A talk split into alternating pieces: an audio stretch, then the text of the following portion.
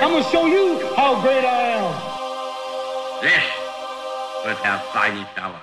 I just want to say from the bottom of my heart, I'd like to take this chance to apologize to absolutely nobody.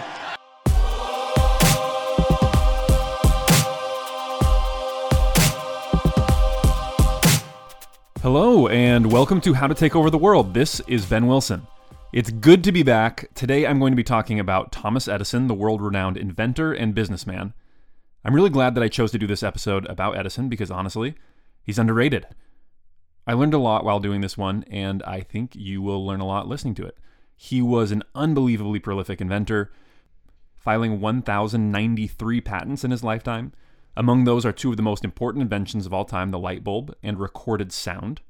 And Thomas Edison is interesting because he is, in many ways, the original inventor-entrepreneur celebrity.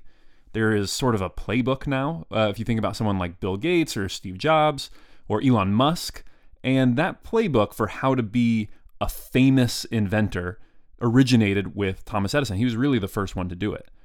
In fact, Edison's celebrity really surpassed any of those guys. I mean, yeah, Bill Gates and Elon Musk, they are famous nowadays, very famous. But Edison was literally the predominant celebrity of his day, the most famous man. And celebrity is almost kind of underselling what he was. He was viewed in these almost mythic, godlike terms. After he died, in the USA, there was an effort made to extinguish all the electric lights in the entire country for a minute as a tribute to Edison. He seemed to represent progress itself, and the idea that man had mastered the elements and could do anything now. Edison was born in this era of incredible change, and he rode that to levels of celebrities previously only enjoyed by kings and conquerors. So what I want to study on this podcast is two things. One, Edison the businessman and inventor, and how he was able to achieve success in those domains to the extent that he did, because it was truly remarkable. And then secondly, Edison the celebrity, and how he was able to spin the perception of his success into nearly unparalleled fame and influence. This first episode will cover Edison's life through the invention of recorded sound. And then the second part, which should be coming out in just a week or two, will cover his life from the invention of the light bulb to his death. But before we dive in, let's hear a word from our first ever sponsor. This episode of How to Take Over the World is brought to you by Taft. As you study the lives of these great historical figures, you start to pick up on little similarities. Some of them are really obvious, like that these are all very intelligent and hardworking people, but other similarities seem rather odd. And one of those odd similarities is the way they dress. They all seem to adopt the prevailing fashion, but with just a little bit of flair to make them stand out from the crowd. Julius Caesar had his fringe on his toga, Alexander the Great wore Medusa on his breastplate, and of course Steve Jobs wore his famous mock neck shirt.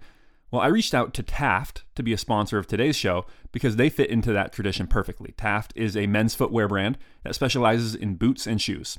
They take shoes with a very classic and timeless look and mix up the design just a little bit and give their shoes enough flair to stand out in a really cool way. All their boots and shoes are handcrafted in Europe. They're incredibly well made. They're super comfortable. They last forever and you'll look great. I wear my Taft boots all the time and they look and feel incredible. So head over to taftclothing.com and use the code HOWTO10 for 10% off your order of any fully priced boot, shoe, or sneaker. Again, you'll really love them. Wear the shoes that Caesar or Alexander the Great would wear if they were alive. Go to taftclothing.com and use code HOWTO10.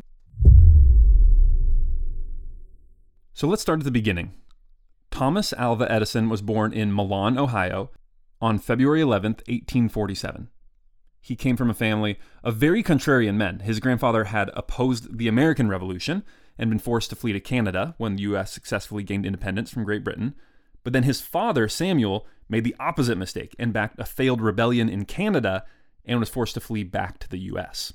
Thomas was the youngest of seven children, born to a moderately wealthy family. He was born in Ohio, but mostly grew up in Port Huron, Michigan, a frontier town right on the border with Canada, about 50 miles north of Detroit. It was a major transportation hub located right where the St. Clair River meets Lake Huron and also along a major train line. Growing up, he actually went by his middle name, so his family called him Alva, and his friends called him Al. He was of medium height. He stood 5'9" in adulthood, and he was really scrawny as a child, though he eventually filled to a medium build. But the feature that most frequently drew people's comments and attention were his piercing gray eyes. As a child, Thomas Edison attended a few months of school, but he was mostly homeschooled by his mother.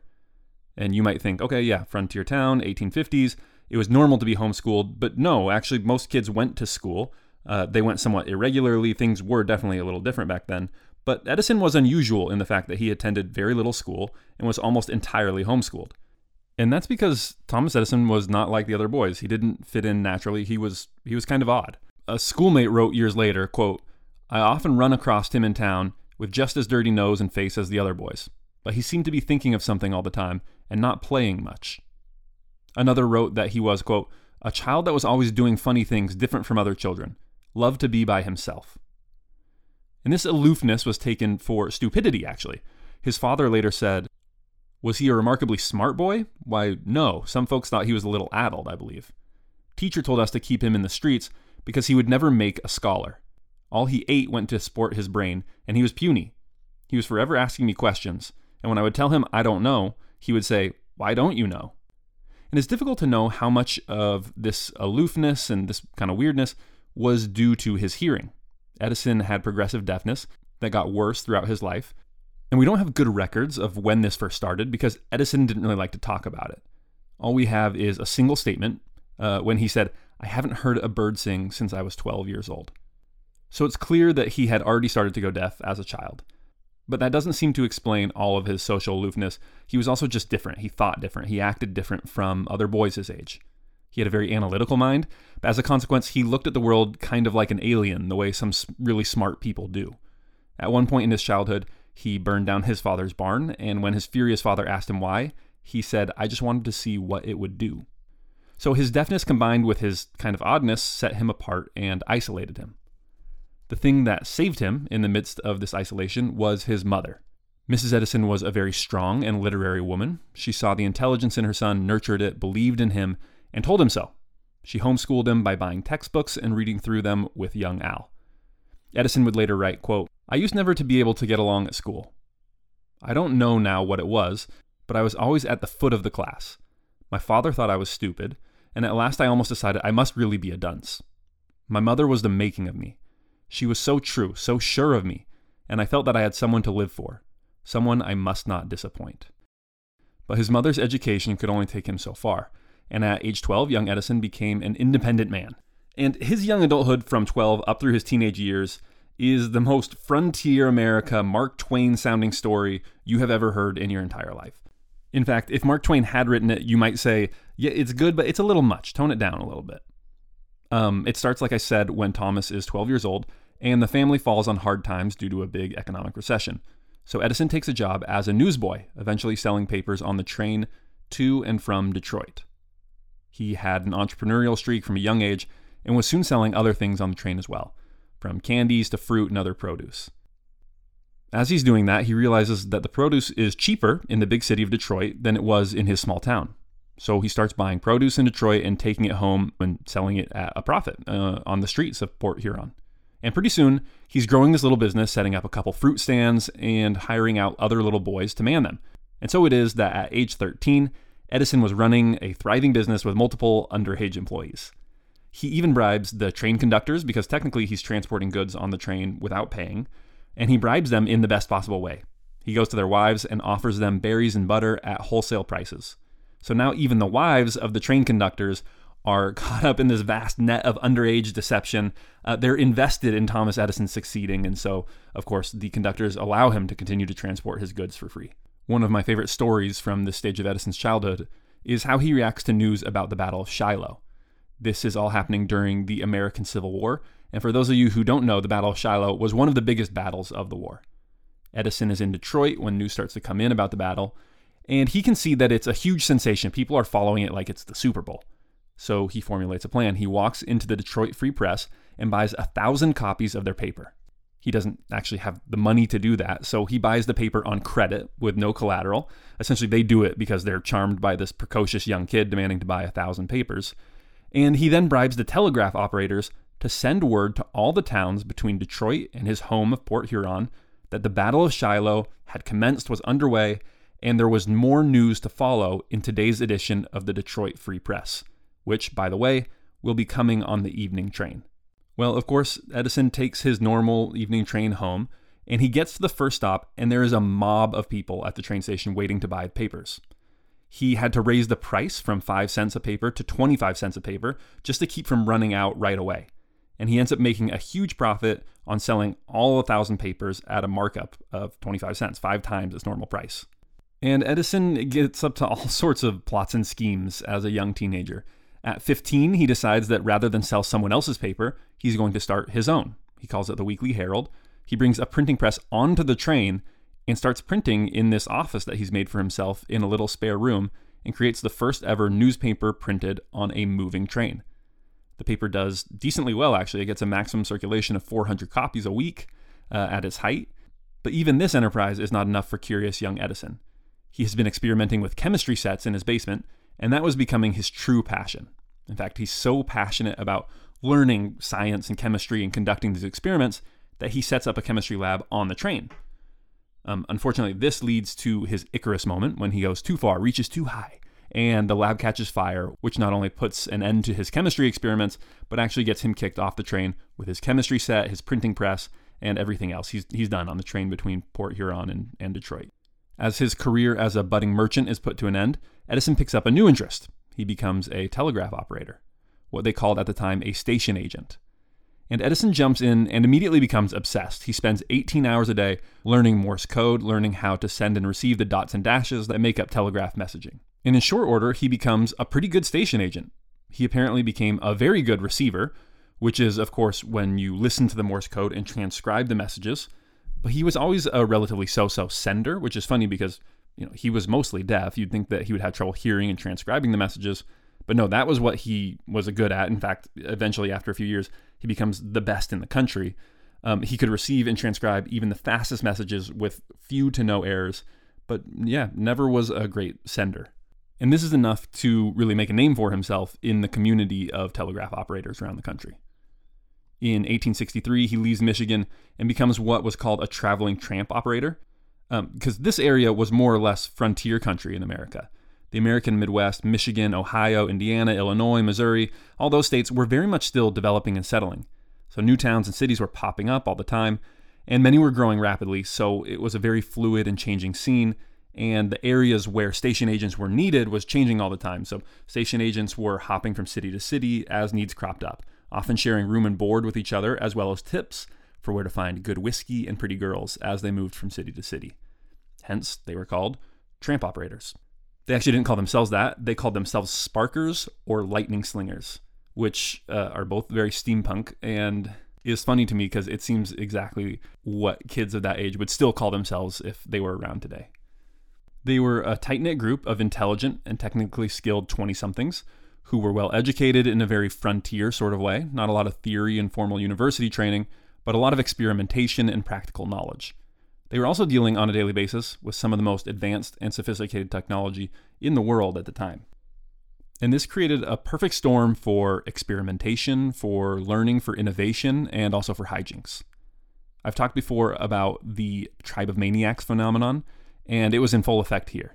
In fact, this is sort of a textbook example. And it's crazy how much it resembles Silicon Valley in its heyday. Both were on the frontiers of America, born a generation or two after it was settled, and during a time of really rapid population growth. Both had access to the most advanced technology at the time, silicon chips in the case of California, telegraphs in the case of Edison and his contemporaries. Both scenes were started and run by men in their 20s who were obsessed with tinkering, and both scenes were dominated by playful applications of the new technology, especially for the use of practical jokes. And in the same way that Steve Jobs was kind of the king practical joker in his circle, Thomas Edison was the king practical joker in his. That's another funny little coincidence that we see. For whatever reason, great innovators are also very often great practical jokers. Most of the practical jokes that Edison and his buddies were doing focused on one thing: physically shocking unsuspecting bystanders. Remember, this is a world where electricity is essentially a brand new technology. There was no power grid, electricity was only used to send telegraph messages, and your average person had no experience with it whatsoever.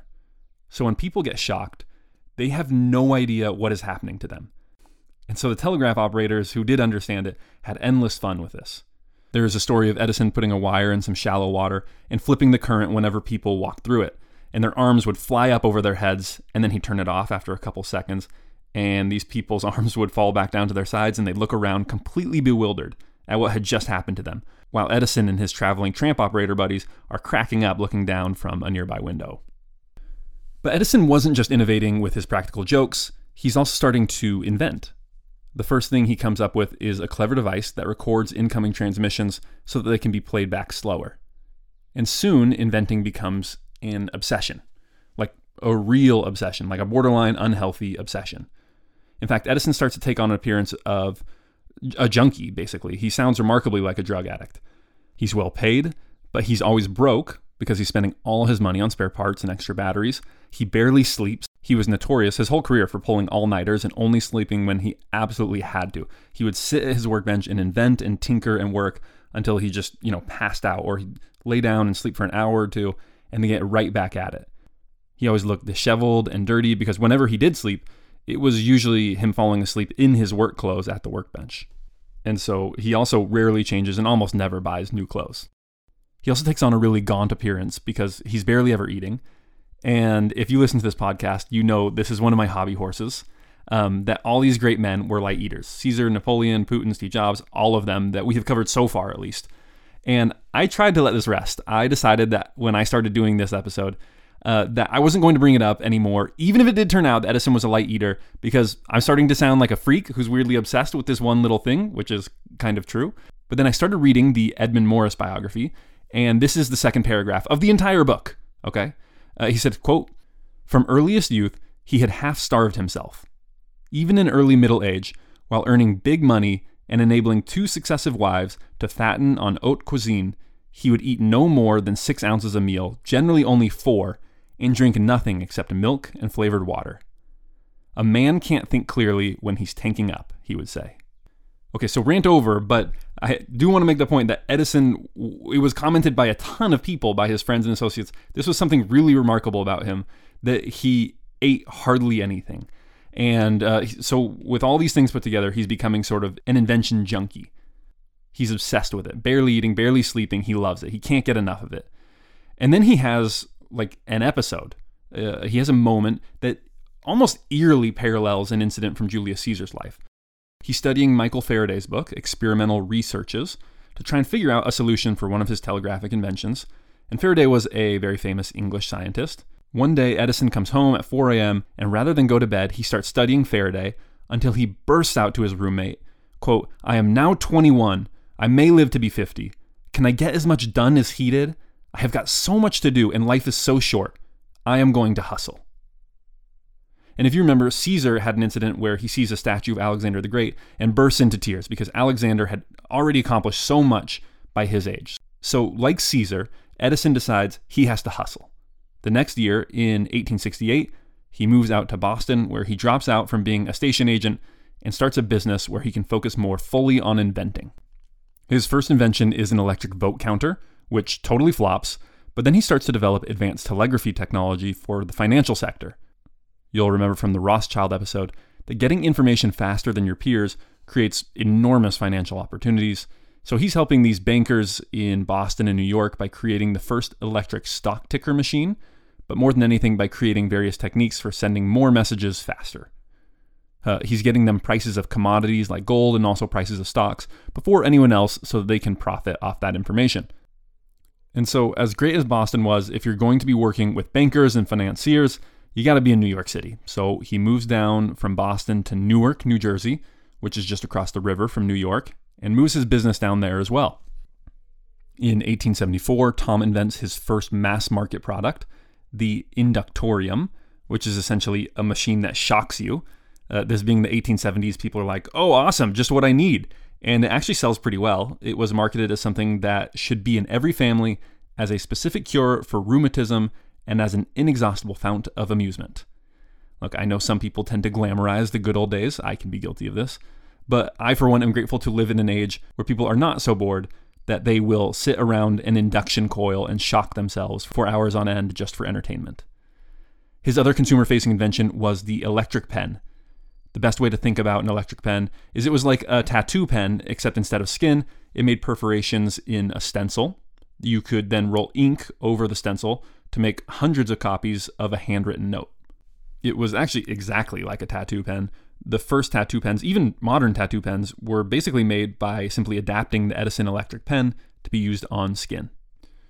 But the success of these inventions are modest compared to his invention of the quadruplex, which is a system for sending up to 4 signals across the same telegraph line, which is a big deal because it increases the bandwidth of communication a lot, right? 4x's it. The quadruplex is really successful, both financially and in terms of raising Thomas Edison's profile amongst fellow scientists and fellow inventors. He gets married in 1871 to a 16-year-old by the name of Mary Stillwell, which was not as weird back then. Being the work addict he is, he works until well after midnight on the day of his wedding. But regardless of his work addiction, these are good years. He's married and in love, the business is doing well, he's got over 70 employees, and he's having a great time thinking of new inventions all day. The quadruplex sells so well that he's got some more money and decides he wants to move out to the country where he can have a little more room to experiment, a little more elbow room. So he moves his laboratory to Menlo Park, New Jersey, and Menlo Park was essentially the middle of nowhere. It's just 20 miles from Manhattan, but it was a part of New Jersey that had been completely undeveloped up to that time. So that was what he liked about it. It was close to his clients in New York, but at the same time, kind of out in the country. So Edison moves his operations down to Menlo Park, and it's like Disneyland, but for inventors and electricians. But this paradise is broken in 1876 when Edison hears rumors about an invention that threatens to undo all of his hard-won success that he got with the quadruplex. Alexander Graham Bell has invented the telephone. Now, the times of homes being wired up with telephone wires was still long in the future. Neither Edison nor Bell really envisioned this quite yet. They saw the telephone as the evolutionary next step of the telegraph. And in their minds, what the telephone did promise to do was make Edison's quadruplex obsolete. Even if you're able to send 4 Morse code messages at the same time, it's still not as efficient as just being able to pick up a phone and simply tell someone a message. Luckily for Edison, while Bell's telephone was technically capable of carrying sound, it wasn't yet a very practical invention. It couldn't carry messages very far or very clearly. The sound was really garbled, and it got even more distorted the further the signal had to carry. So the race was on to create a functional telephone, something that could actually be used in telegraph stations.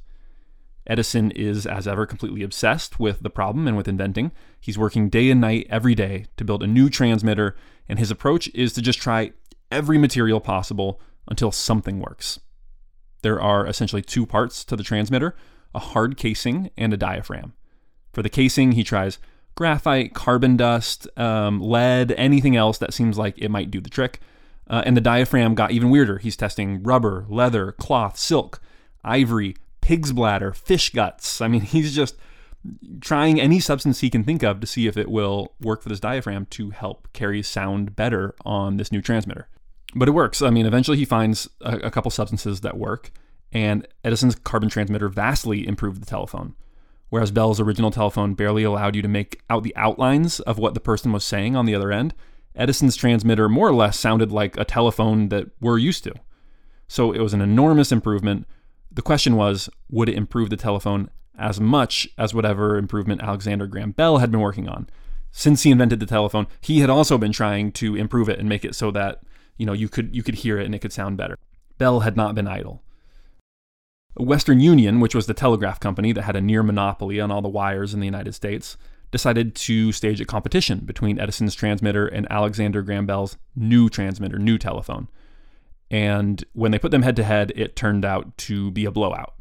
Edison's phone could pick up a whisper from 3 feet away and transmit at 70 miles, whereas Bell's telephone couldn't even carry a shouted call from New York to Newark. So with that, essentially, Edison had won the first round of the telephone battles. And I think there's a really important lesson to be drawn from this victory. One of Edison's greatest weaknesses turned out to be one of his greatest advantages in this instance. And that weakness was that he was not a particularly good theoretical scientist. He didn't really know the underlying physics and chemistry all that well.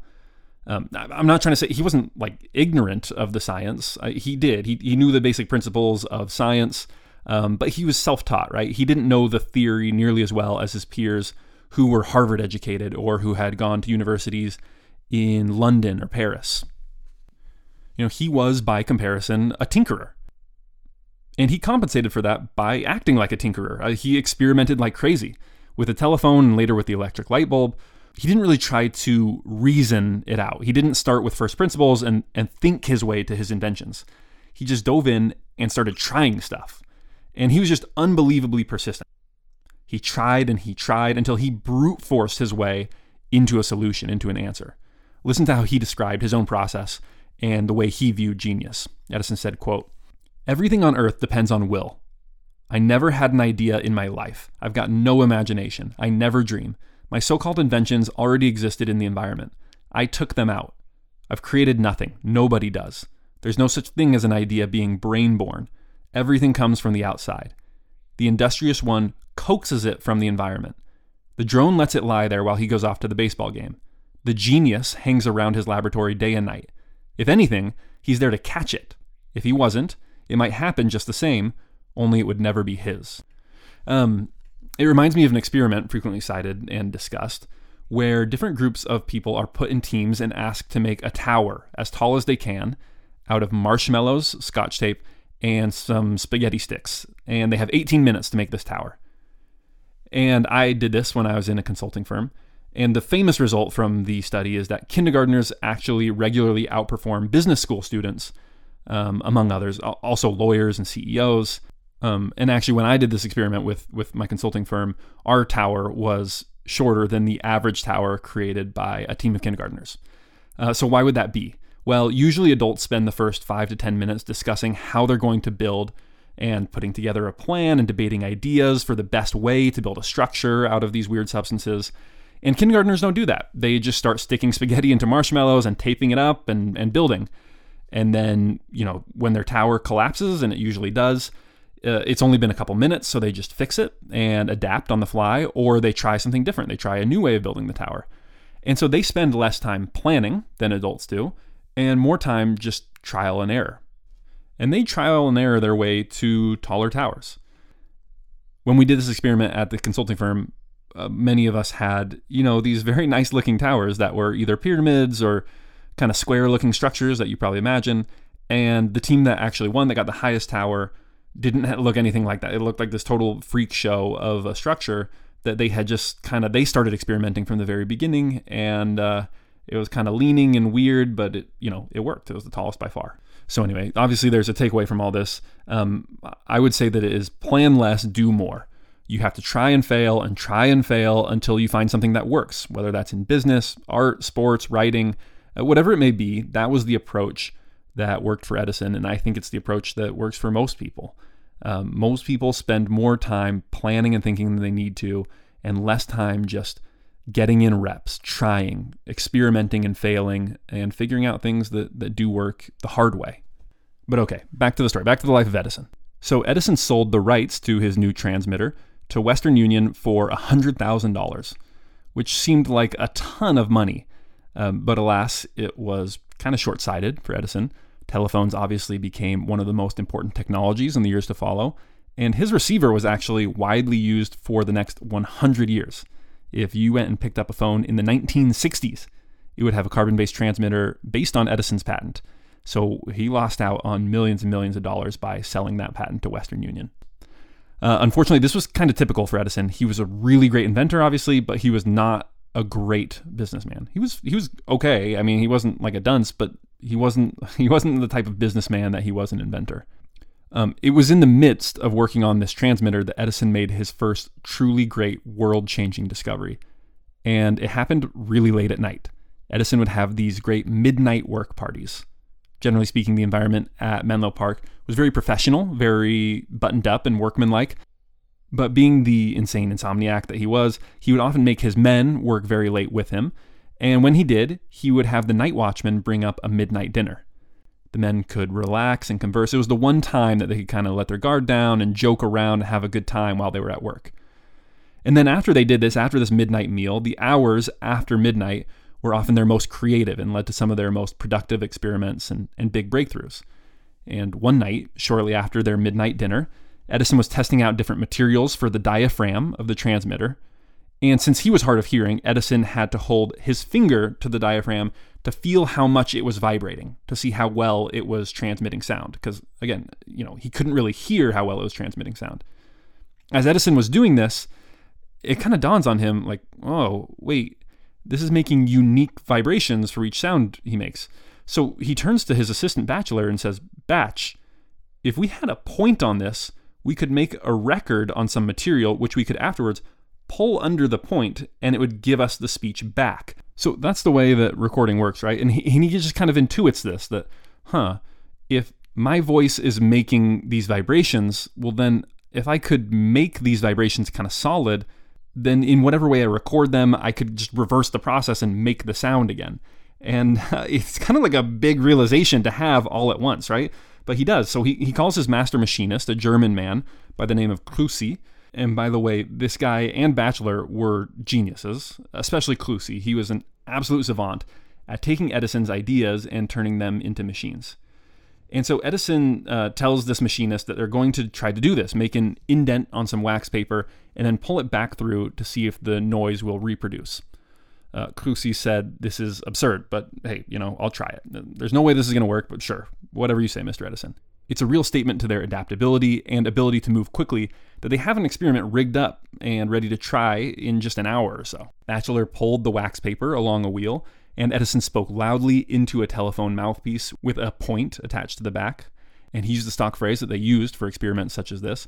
He said, "Mary had a little lamb." They pulled out the wax paper and examined it, saw the marks of the vibrations, and then put it back under the needle at the beginning. And they pulled it along at roughly the same speed. And as they did, they heard Edison's voice saying, "Mary had a little lamb," back to them.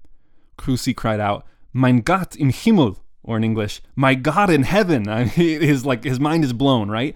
Batchelor would later say, "It was not fine talking, but the shape of it was there." There were cheers and congratulations all the way around. People can't believe it. They have, imagine, for the first time in history, heard recorded human speech. And it can be difficult to understand just how monumental this was. When Edison told his attorney, Benjamin Butler, about the invention, the latter's response was, "My dear Edison, tell me something more about your wonderful invention in recording the human voice. It is so remarkable that I do not understand it at all." His confusion is pretty understandable given that Edison himself struggled to find the words to describe what he had invented. He wrote, quote, "You probably remember our experimentation about printing the human voice. I have not done that, but I have produced in recording the voice on a paper from which I can reproduce the same voice at any future time, as you can listen and recognize the voice of the original speaker."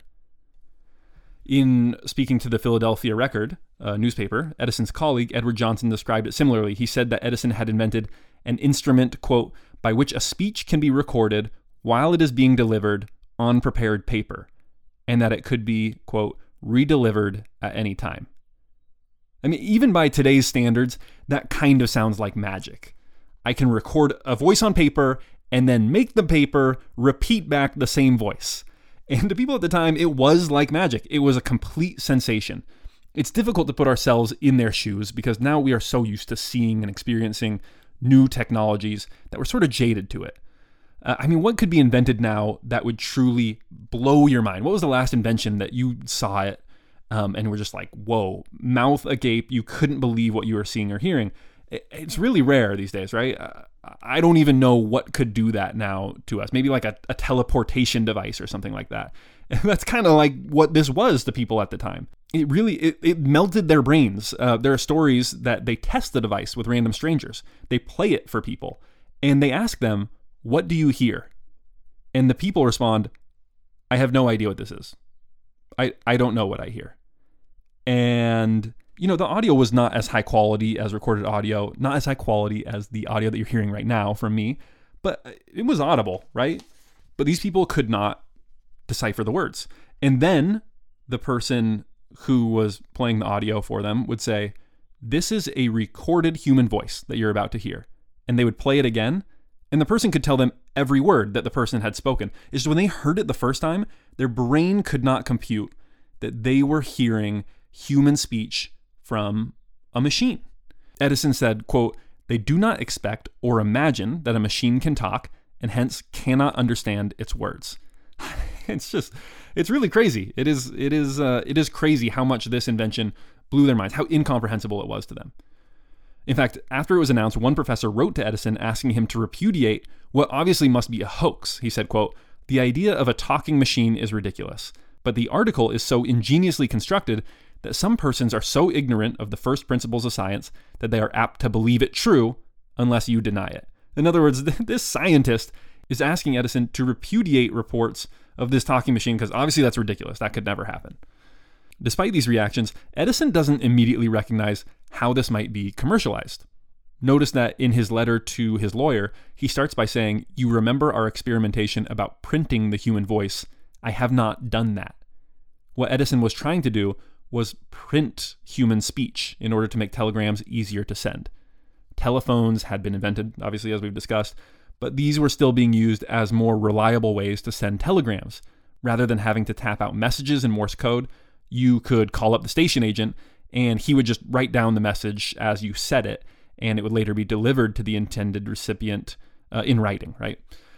He was trying to invent a way so that you could speak and the words would simply type themselves out. Automated voice transcription, essentially. Something that is still not totally reliable in 2020.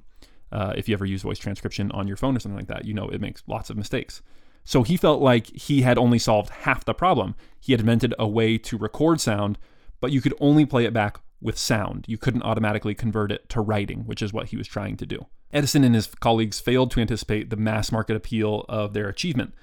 They would really gain that perspective accidentally. An article in the Scientific American reported breathlessly on the work of some French researchers who were attempting to record human speech. But they were attempting to do so by measuring the movement of the lips, tongue, mouth, larynx, and so on of the speaker, right? So they're trying to measure the way that your mouth and your throat is moving as you speak. And then they were going to try and use that to create a robot that would do basically the same motions, you know, like artificial lips and stuff, with an artificial throat that was like a pipe organ, and they would recreate the sounds somewhere else. So you could speak, they would measure it, then they would send that information across telegram, and essentially a robot would recreate your speech on the other end. We know that this was not a reliable way to record and reproduce human speech. But at the time, it seemed rather promising and impressive to the reporters of the Scientific American. So they write an article about it saying that it's the bee's knees. These French researchers are really on the verge of remarkable breakthrough, and soon they will be able to record and reproduce sound. How exciting is that? Well, Edward Johnson, who was kind of like Edison's chief marketing officer, sees this, and it really grinds his gears, right? It really makes him mad that these guys are getting all this press for claiming to be on the verge of something that Edison had actually already accomplished. So with Edison's permission, he writes a letter to Scientific American and basically says, hey, we already recorded human speech and we can reproduce it at any time. And he sends a diagram of their as yet unnamed contraption, which would come to be known as the phonograph. This creates an international sensation. And people's first reaction is essentially, wait, you're telling us that we can hear the voices of dead people? And that's kind of the first application that people make in their minds, is that if we can record people's speech, then we will be able to hear them continue to talk after they are dead, which tells you something about human nature, right? And that doesn't seem so remarkable to us now, right? We're used to hearing the voices of past statesmen. You've heard the voice of John F. Kennedy and Richard Nixon, if you're an American. You've heard all these actors and actresses from old-time movies who are now dead, and that doesn't seem weird to us.